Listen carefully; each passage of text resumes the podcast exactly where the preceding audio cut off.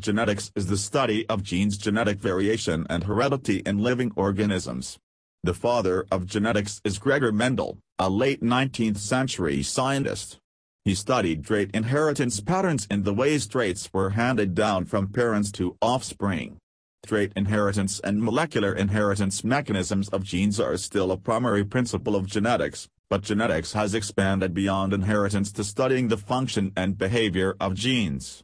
Gene structure function, variation and distribution are studied within the context of the cell.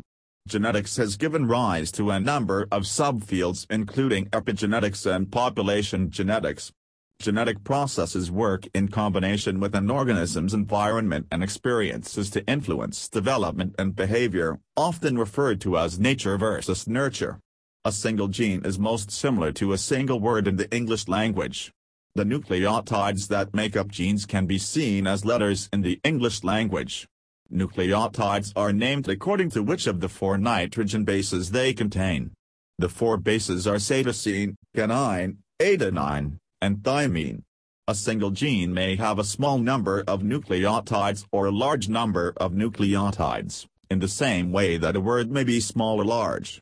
A single gene often interacts with neighboring genes to produce a cellular function and can even be influential without those neighboring genes. Although the science of genetics began with the applied and theoretical work of Mendel, other theories of inheritance preceded his work.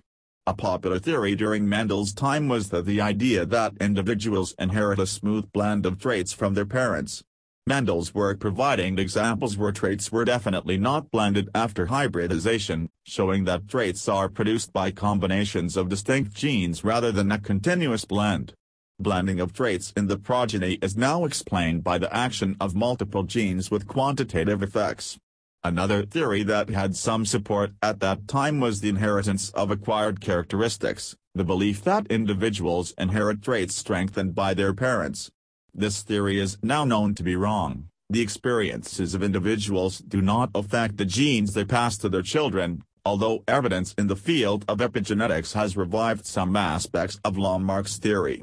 Other theories included the pangenesis of Charles Darwin and Francis Galton's reformulation of pangenesis as both particulate and inherited.